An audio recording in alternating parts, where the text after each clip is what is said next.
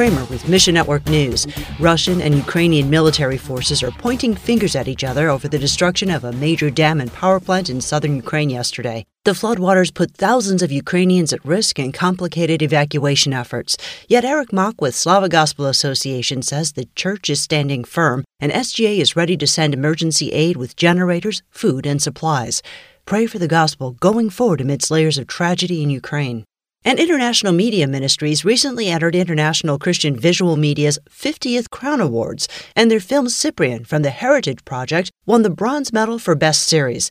The Heritage Project is an eight part docudrama series about early church leaders in North Africa. IMM's Denise Godwin says stories like North African heroes of the faith show the impact of being obedient to the Lord's leading. Congratulations to IMM. Learn more at missionnews.org. Mission Network News, a service of One Way Ministries. I'm Ruth Kramer.